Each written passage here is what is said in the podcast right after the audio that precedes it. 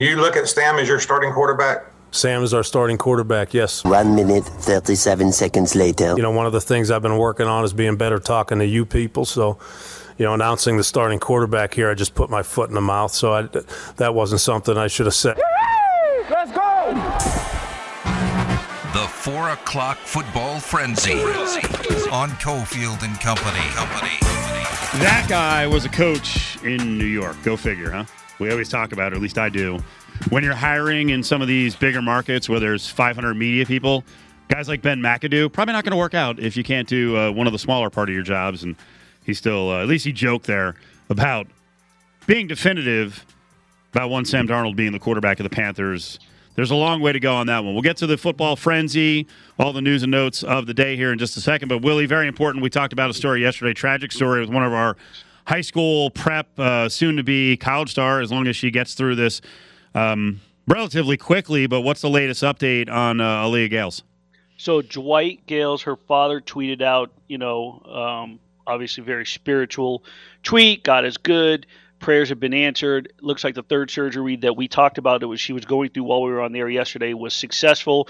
They're expecting at some point a full recovery, and I would imagine that means that she'll be able to walk again.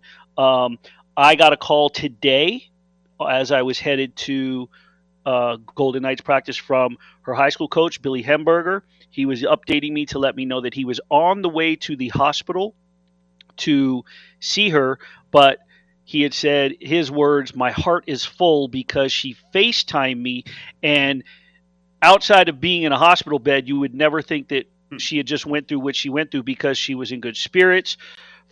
Her face, wasn't flushed, just good, smile, upright, shiny, complexion, nothing. Didn't look like she was ill or in a hospital bed. And very positive, very upbeat.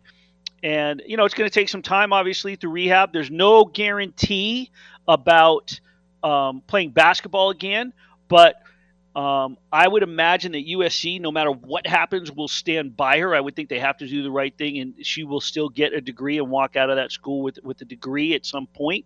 I was looking at the GoFundMe, which we retweeted yesterday, and some heavy hitters have really stepped up to help contribute, to help with some bills, help with some meals down the road, whatever needs to be done. Including some Las Vegas aces, some local politicians, some business owners, a lot of recognizable names who I'm not going to sit here and throw them out on air. If you want to go look at that, look at the GoFundMe. But it's nice to see he's got a lot of support and they're raising some funds. So I will retweet it once again. Check it out. Aaliyah Gales doing great, which is great news because she is just a really good kid. She would have been a great ambassador for women's basketball and Southern Nevada athletes all around. So Dick Vitale out of a hospital bed. He's been battling cancer for a long time. He comes out throwing punches, haymakers, not happy about the transfer portal. Dickie V tweeted out, "Pathetic what the transfer portal is doing to college sports, how this chaos and cheating going on. Great lessons for young people to develop values needed for the game of life. Quitting/lack of loyalty is what's is happening. Traits that destroy people as they face the real world." Listen, everyone's entitled to kind of look at this from the outside. Dickie V's not completely wrong, but he's wrong on a lot of fronts here, Willie. Coaches quit on kids often. Kids deserve to get a chance to go somewhere else and get a fresh start. The system that has now been built has upperclassmen taking the spots of freshmen getting scholarships. So now we've set up a system here where freshmen go to school. Sometimes they're not getting the opportunity they would have gotten 5-10 years ago. They get to move up. There's some upper mobility. Kids actually have the chance to make some change here. And I think it's teaching coaches that you can't just be a bully and you don't have a player pinned down. You have to be working all the time. You've got to work on your interpersonal skills and your coaching skills. So I understand Dick Vitale's all pissed because he's getting some stories about players being stolen off of certain rosters. And yes, are there players being paid to come out of the transfer portal to the highest bidder? Of course there are. But there are many more who are not, who just want a fresh start somewhere else. Players should be afforded the same opportunity that coaches have. Coaches get to move, whether they're assistants or head coaches, to spots that they desire. Players should not be locked into a commitment they made to a different coaching staff or a different set of circumstances. Yeah, when this came over, the immediate thing I thought of was, okay, I can run with it. I'll go with you. I'll agree with you, Dickie V. Then you got to hold the coaches to the same standard. There's no quitting on kids, especially those coaches that go recruiting when the season ends. You don't make it to a bowl game. Let's just say in football, you don't make it to a bowl game, and you immediately start recruiting in December. Oh, and by the end of January, you've taken your dream job. Same in college basketball. End of a season, you didn't make it to the postseason, and you go recruiting, you know, take a couple days off. Next thing you know, suitcases are packed, and you're hitting the road on the recruiting trail, and you land some high-prize recruits, and they put their trust in you, and you sit in that living room with those parents, and you lay it all on the line, and here's what we're going to do for your kid, and we're going to take care of him, we're going to treat him like our own. Oops, my dream job came calling, and I just have to take this opportunity. Well, these kids have big dreams too, and they may not all have big dreams of playing in the NBA or in the NFL, but they have dreams of taking their skills to the collegiate level to pay for their education, to possibly get a degree, and you sold them on you, not just the program, but you sold them on you and that system. So they got to be held to the same standards. And right now there's about 1,300 players in the transfer portal for men's college basketball. My guess is that a good 15% were given a gentle nudge to get out. So that's the other thing that's never covered. You know, kids are often told, hey, you know what, it's not going to work out here. So we sold you on this, but it's not going to work out here. You may want to go find somewhere else. And I'll tell you about the football end of things, at least with regard to UNLV football. I just mentioned a couple minutes ago, it's a chance that if you don't get noticed out of high school and you land at a JUCO, or more likely, a Division II, a Division III, an NAI, whatever, right? That you have a chance to go play football at a higher level. UNLV is going to be bringing in a receiver from Colorado State Pueblo. The kid in his final year gets to play a little bigger level of college football. That's cool. It looks like they got a commitment from another punter in recent days. A Utah defensive back committed last week out of the transfer portal. He wasn't going to get an opportunity at Utah, so now he comes to UNLV. He'll get a chance possibly somewhere down the road, and I don't know what happened with the Utah State defensive back, cornerback, Cam Lampkin, but he had 13 starts a year ago at Utah State, and now he's moved to UNLV, where maybe he gets a chance to be happy or whatever circumstances were. When he's here, we'll talk to him about it. But there are lots of elements of the transfer portal, mid-level players, small school players. They're now getting opportunities. That is a positive coming out of the transfer portal. I think this deal gets done. You have these three receivers from this 2019 class that all want to get paid. They got 1 year left on their contracts. Debo, A.J. Brown, Terry down in Washington. All three want to get paid. And from what I can gather, all three of those teams are open to keeping those guys on their roster and want to pay them. So obviously a trade is always on the table, right? The teams are going to have that option, but they all want to lock these guys up. Now, back to Cofield and Company in the Findlay Toyota studio. Dan Rossini, ESPN, talking about the new wide receiver market. Christian Kirk kind of setting the floor at $18 million a year. The ceiling, Tyreek Hill. Las Vegas' own Devontae Adams at like $29 or $30 million a year. Miles Simmons comes in from Pro Football Talk. Miles, do you believe that in the case of A.J. Brown and Terry McLaurin and Debo Samuel, that they're all going to get paid, that the teams are going to move forward and, you know, give them a market rate deal?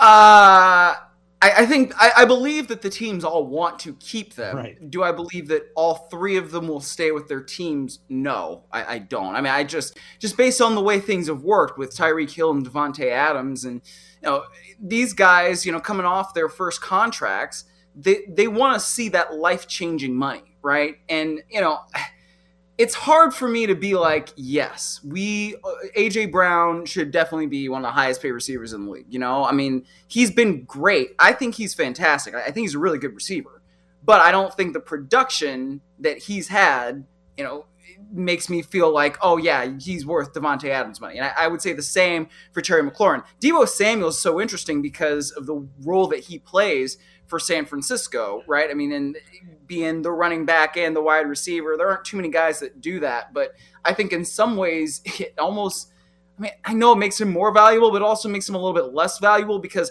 how long can you really playing like that? You can't do that for very long. So I don't know. I mean, that also means that Deebo Samuel needs to get his money now because he's not going to be able to get it that much farther in the future if he continues to play two positions. It would behoove him to just play wide receiver. It doesn't behoove the 49ers to do that, but I think for his long-term career prospects, it would be better for him to do that. But you are right. Someone eventually is going to put their foot down and say, I'm sorry, Christian Kirk got a ridiculous deal at $18 million a year, but we can't do that.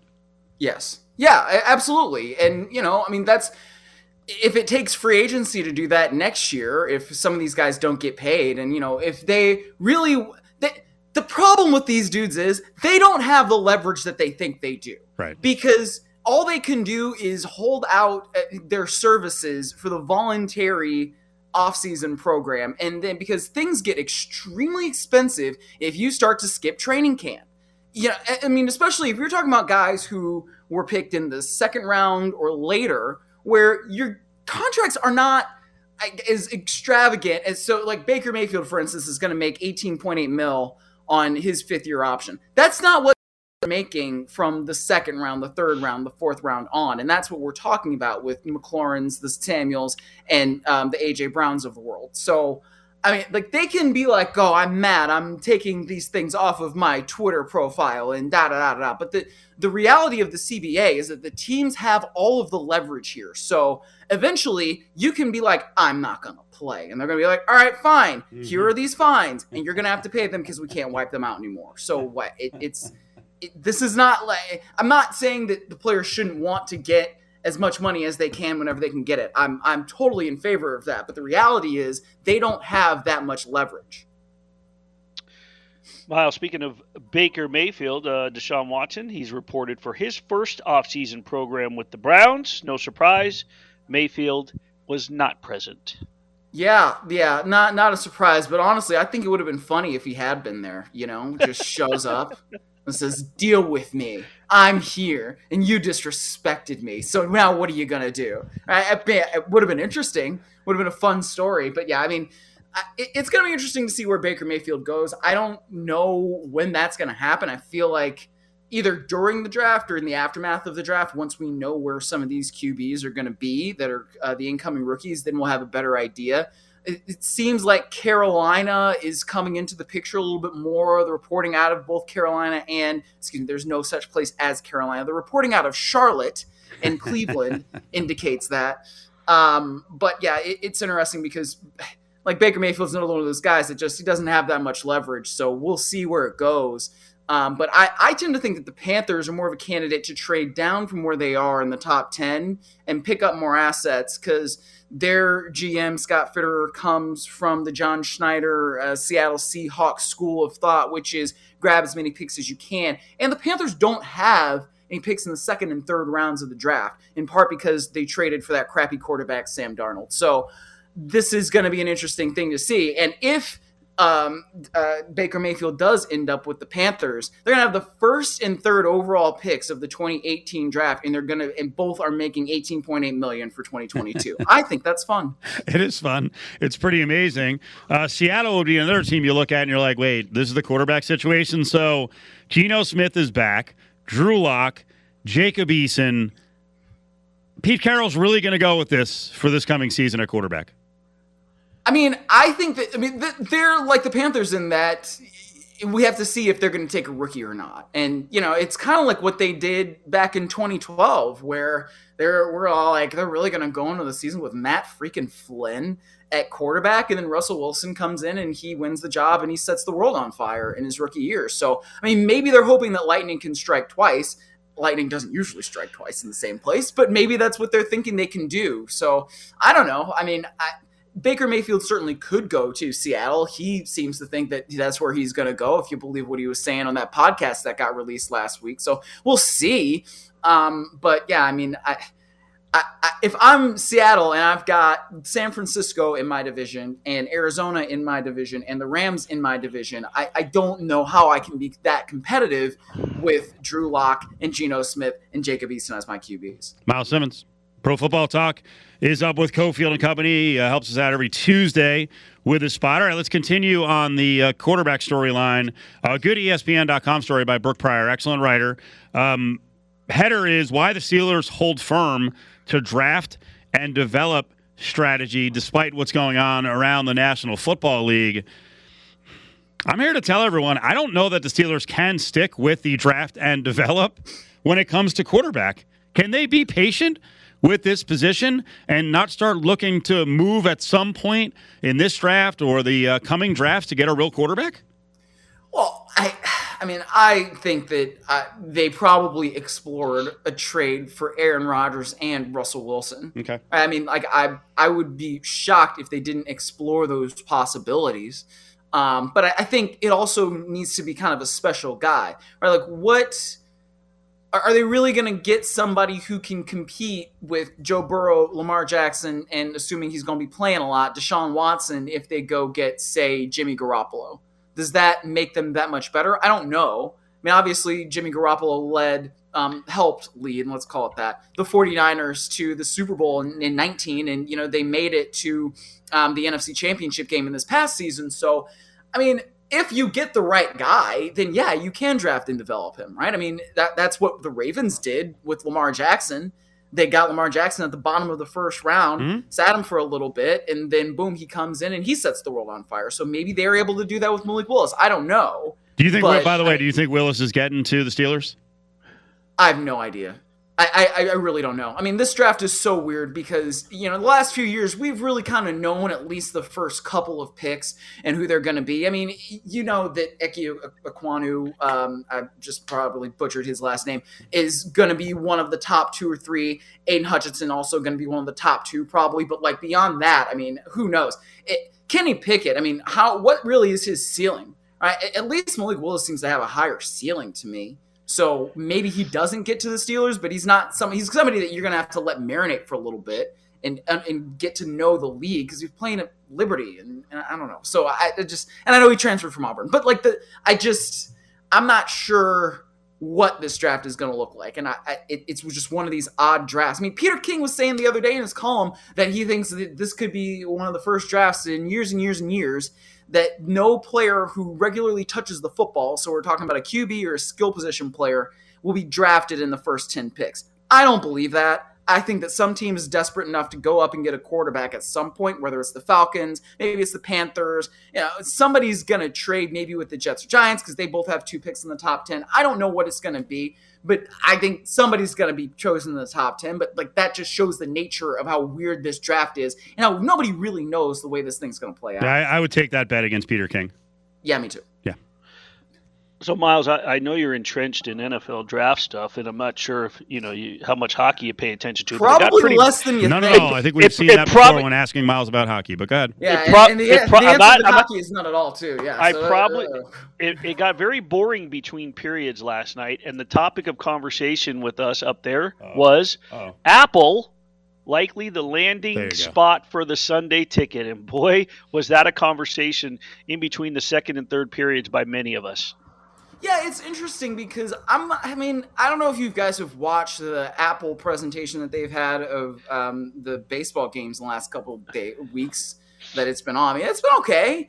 I mean, the good thing is that like Apple's not going to be asked to produce, you know, NFL games. That's for CBS and Fox, and then they just, you know, televise them to the rest of us.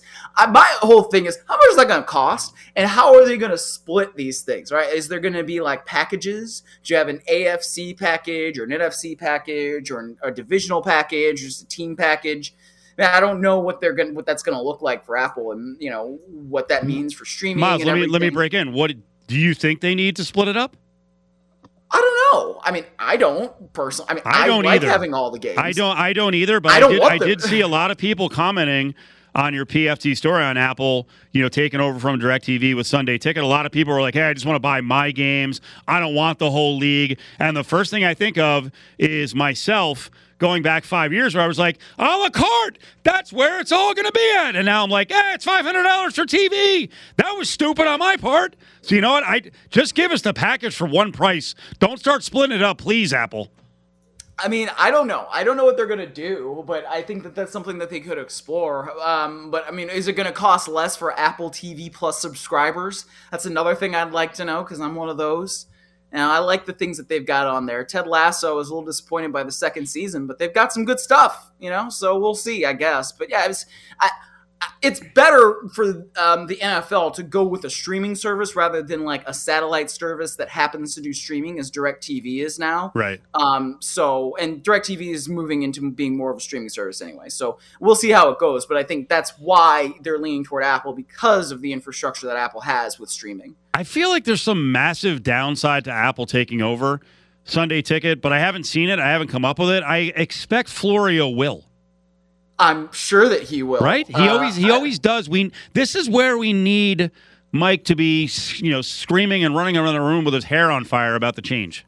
I will absolutely pass that along to him because I'm sure he would love to hear that. He's a worst case scenario guy. Yes. I brought that up with him on the air. Yes. No, yes. I brought that up with him on the air because he was trying to talk about how I don't even remember what it was. It was some quarterback. Oh, that was the Derek Carr contract. And he's like, oh, well. There's an out in the contract, and that's how they're setting it up so they can get rid of Derek Carr if he's an absolute disaster. I'm like, who's projecting Derek Carr to be an absolute disaster? Like that's not something that he's ever been. I mean, you can say that Derek Carr has been above average, below average, just average, but Derek Carr has never in his career been an absolute disaster, unless maybe you want to go back into 2014 and say the 52-0 game that he had against the then St. Louis Rams. That was an absolute disaster, but that wasn't really his fault. So other than that, Miles, would you go? Yes, the Raiders move on from Derek Carr after this season, minus 750. So you got to put up 750 to win. It's a long shot. You don't think it can happen? No, because you don't trade for Devontae Adams if you think that Derek Carr is going to be an abject disaster.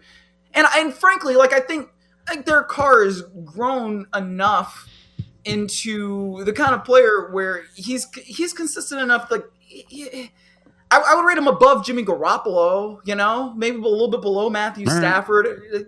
He's in that range. He's that tier of QB. Those guys aren't usually abject disasters, right? Like that's just not – he's been in this league too long. So, you don't trade for Devontae Adams and make the investments that they've made in somebody like Derek Carr if you think that he's going to be a disaster and that they're going to move on from within a year. I'll eat my words if I'm wrong, but I don't see it happening. By the way, I screwed up the odds. If it's a long shot, you're getting plus money, so it'd be like plus 550 that they would move on. Well, Willie, you're glass overflowing guy. You know, on this show, most of us are a little bit leery of Derek Carr and his relationship with coaches. So we're expecting there to be a bit of a rocky road if they can't achieve making the playoffs again. Yeah, well, obviously, no, yeah. I'm on Miles' side. Wait, real quick. I'm on Miles' side in the fact that we've never really seen where you point the finger at Derek Carr. 2 years ago when they first got here, it wasn't Derek Carr's fault down the stretch on defense that gave up some games. Last year, I felt that he did his job in a very bad situation. Now he has no excuses because he's got everything he wants.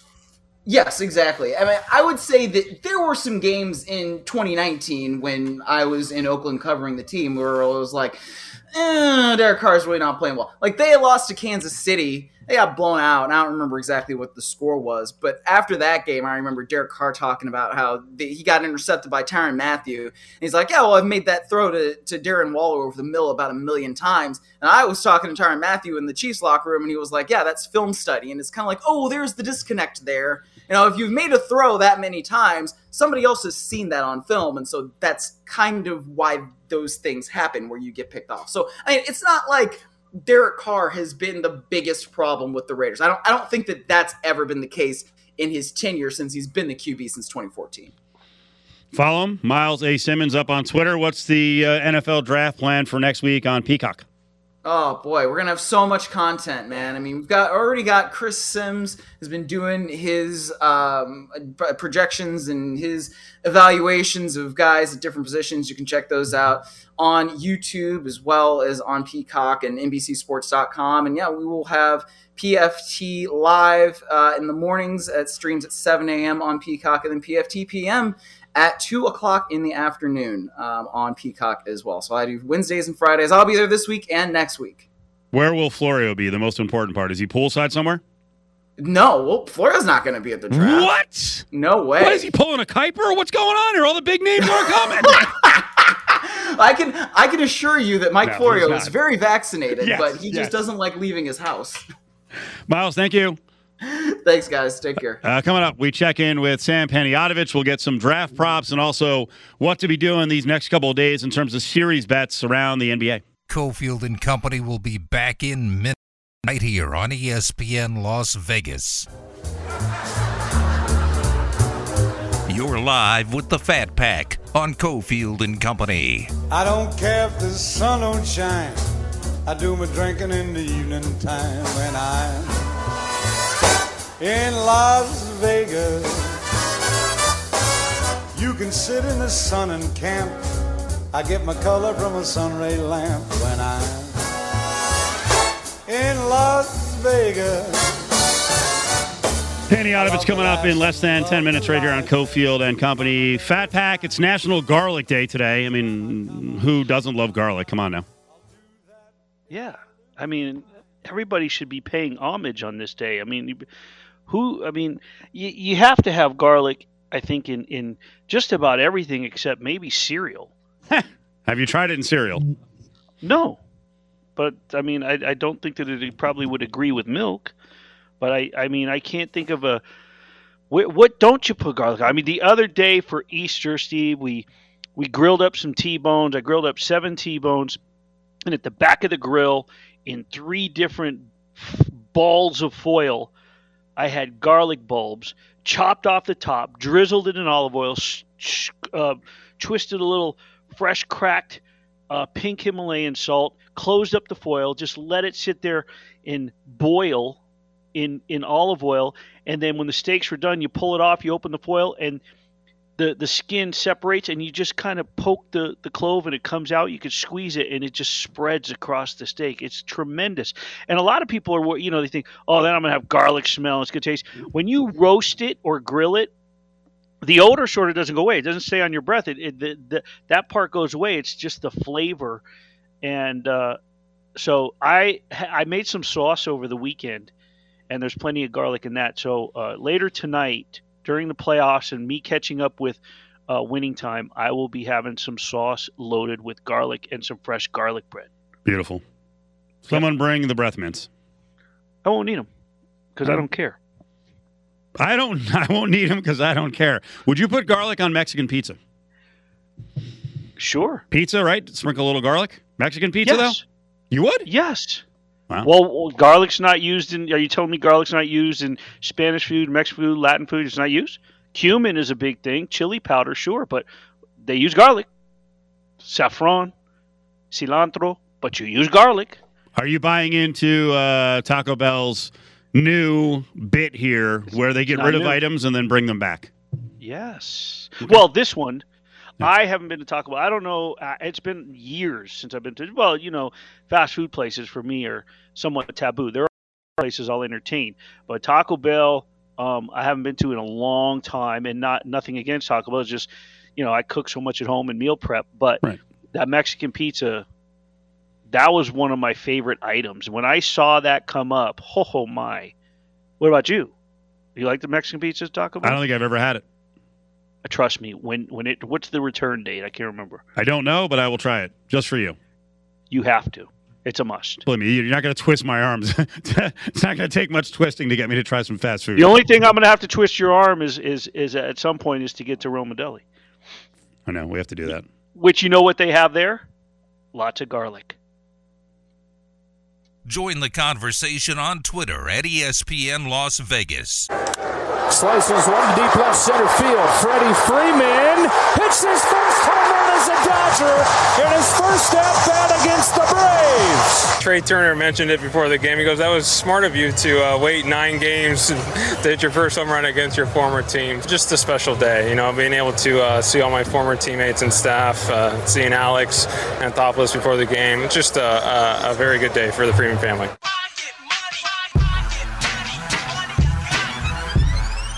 Cofield and Company's Eye on Sports Betting with Sammy P. Freddie Freeman with the home run. Looking up yesterday at ESPN's Bottom Line. I don't even know what show it was on, but I remember looking up around 5 o'clock, and best bet suggestions were plus 525 for Freeman to hit a home run in the game yesterday. They also recommended the Devils in an upset at plus 285. Didn't play either one of those and actually played the Knights. Thank you, VGK! We'll get to more of the Knights collapse in our 5 o'clock hour. Sam Paniotovic is with us, NESN and Fox Sports. What's up, Sam? It took me 4 years, boys. I think I found the worst ever sportsbook boost today. Uh-oh. And you've been tracking these things, and there's a lot of bad ones. This one is unbelievable. So MGM, and all these books do this. What they do is when you download their app and you sign up for the account, what you don't realize is you sign up without signing up for push notifications, and you have to actually turn these off. So BetMGM today sends out a push to all their players. Can the Maple Leafs make it 4 in a row tonight? Question mark. The Leafs to win and Austin Matthews to score a hat trick is plus 725. This should be 35 to 1, 40 to 1 maybe. Now, the Leafs are a huge favorite. They're minus 450. But Austin Matthews, even though he's one of the best players in hockey, he's still 30 to 1 or 35 to 1 to get a hat trick. But BetMGM will give you plus 725 for a hat trick and win. Beware. Beware. You touted Vladdy as a home run champion. I think you got, what, 10 or 11 to 1, and the number's already moved. Yeah, it's like 3 to 1 at some books. I saw Superbook was quick to drop that bad boy down to plus 350. This is after he hit 3 last Wednesday. I felt good about it. And look, it doesn't mean he's going to win, but my point in making that bet was that he's going to be in the conversation by July, August, and hopefully into September.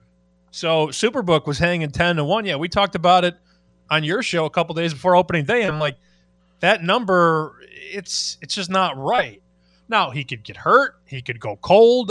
All these things can happen. It's a long baseball season. We're not even 2 full weeks in yet. But, man, he's a threat every time he steps up to the plate, isn't he? Absolutely. I mean, his play last week with an injured wrist, it didn't look injured, did it? At all.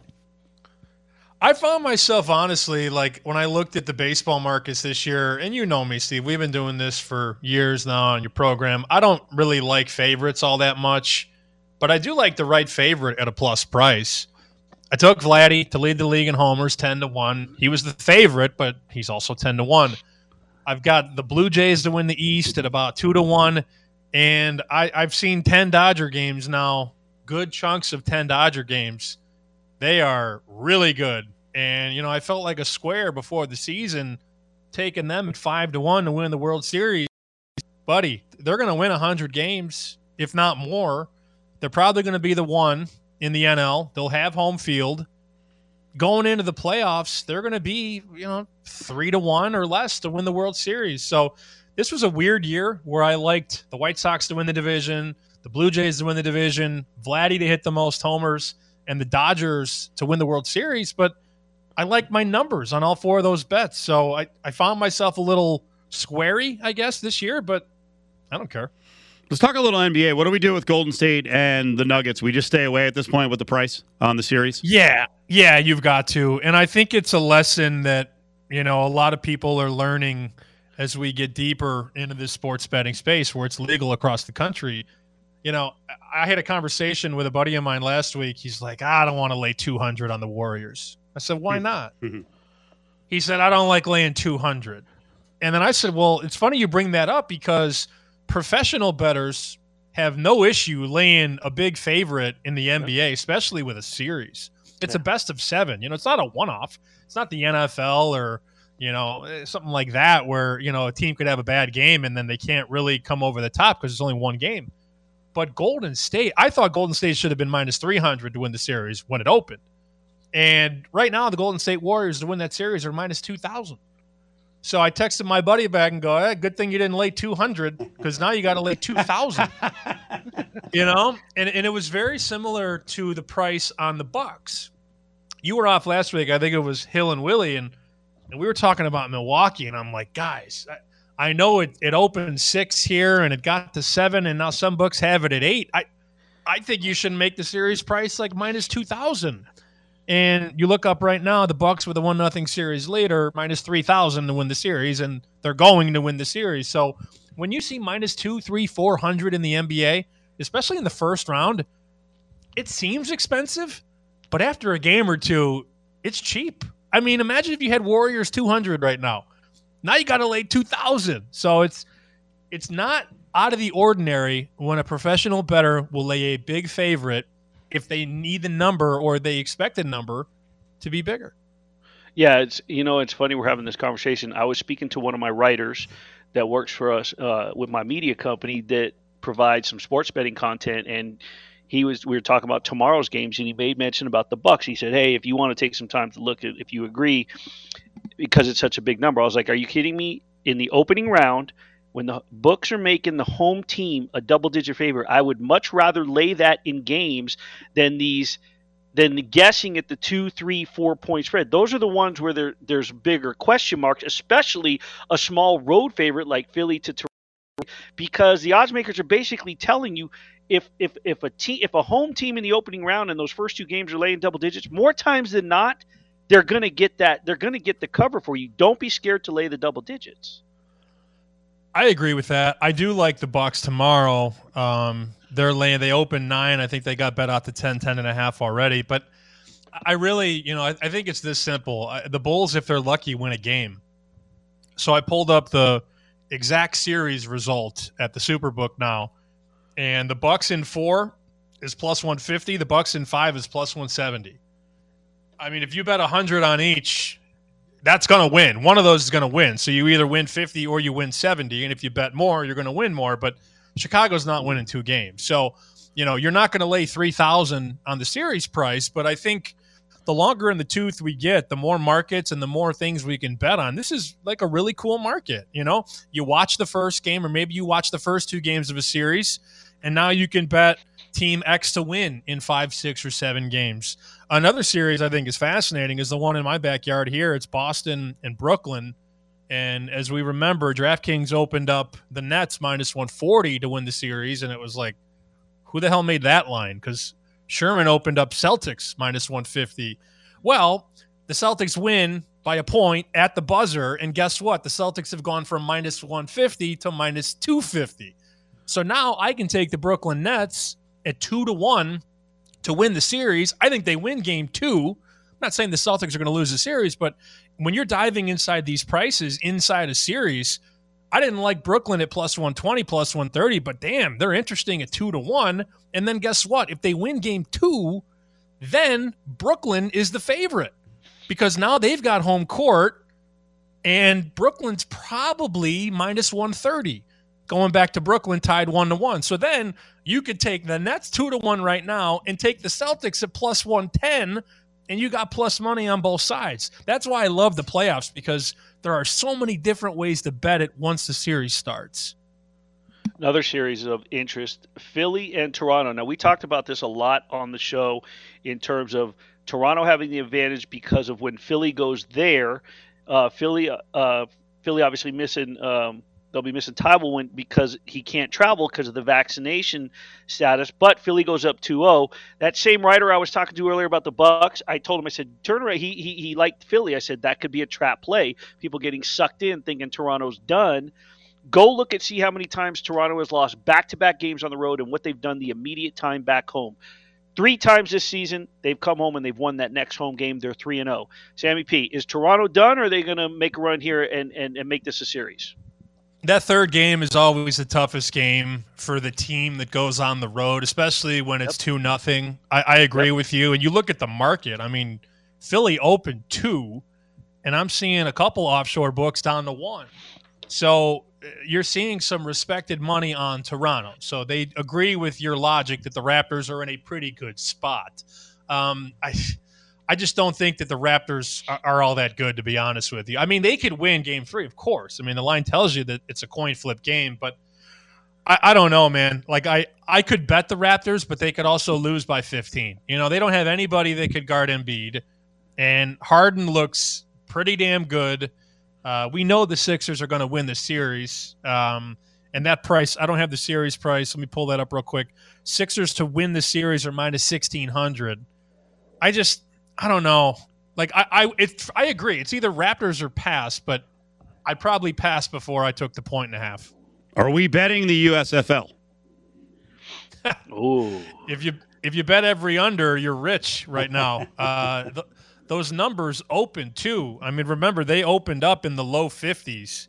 The opening numbers 4-0 to the under, and there were some damn rock fights. You know, 17-12, 17-3, 23-17. The first game's the only one that went over the closing number, 28-24. But I'll tell you what, these teams have horrendous special teams games. I was watching. I had a buddy who had a lot of money. He had like $5,000 on the over. I think it was in the Breakers and the Stars. It finished 23-17. He was over 42. Oh. Guys, they missed like 5 field goals. And it's not like these are 50-yard field goals. These are 32 yards, 35 yards. I mean, a high school kicker could make these kicks.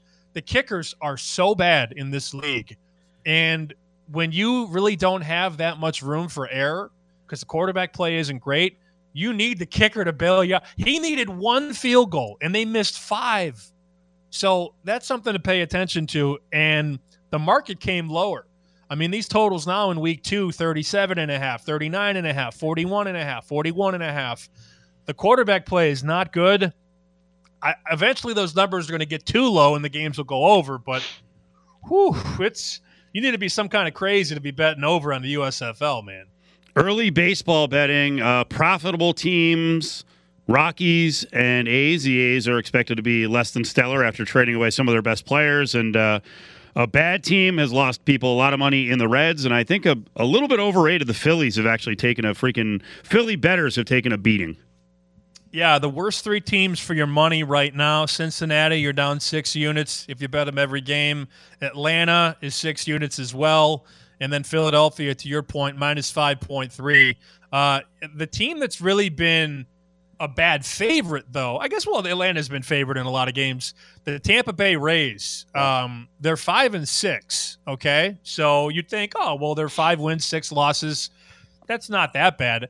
They're down 4.5 units because when they lose, they're dealing big prices. They have lost this year at minus 210, minus 180, and minus 220.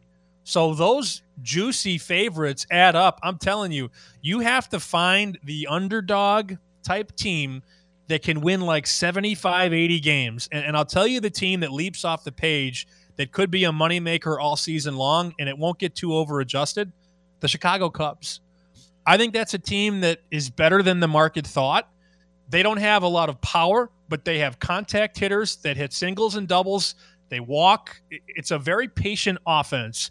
And Chicago right now is 6-4, but they're up 3.4 units because when Chicago wins, you're getting the plus money. Plus 130 they win, plus 115, plus 120, plus 135. You want to find a team that's perennially an underdog that's going to go 3-3 on a given week, but you're going to make money because you're getting plus money. You don't want to be laying the Yankees minus 160, 170. They go 3-3, you're going to lose. So finding that 500 baseball team that's disrespected in the market, like the Rockies right now and the Chicago Cubs, I have a feeling those 2 teams are going to be money makers at the end of the season. Sam, I got like 20 seconds left. Tell people what you're doing with Twitter Spaces. Well, not to have your audience all follow me to my space here in 4 minutes. But yeah, I'm doing doing Twitter Spaces every Tuesday at 8 o'clock for about an hour. Just nice. Another way to help people win. There you go. Betting talk.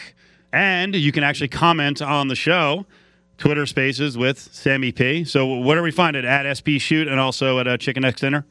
Yeah, you just go to the Twitter page, and I'm actually going to go on in about 3 minutes here. Don't touch that dial, though, damn it. Don't you change Cofield and Company. You can listen to both. You can listen to both. It's also recorded. You can go back and listen after. There you go. Look at him trying to save our audience. Thanks, Sam. Peace. Big 5 at 5 on the way. We got the 5 o'clock hour. We'll get back into little finger pointing going on here. With VGK, whose fault was last night? Whose fault has this season been? Is The Knights right now are on the outside looking in, and it looks like a real long shot for VGK to make the playoffs.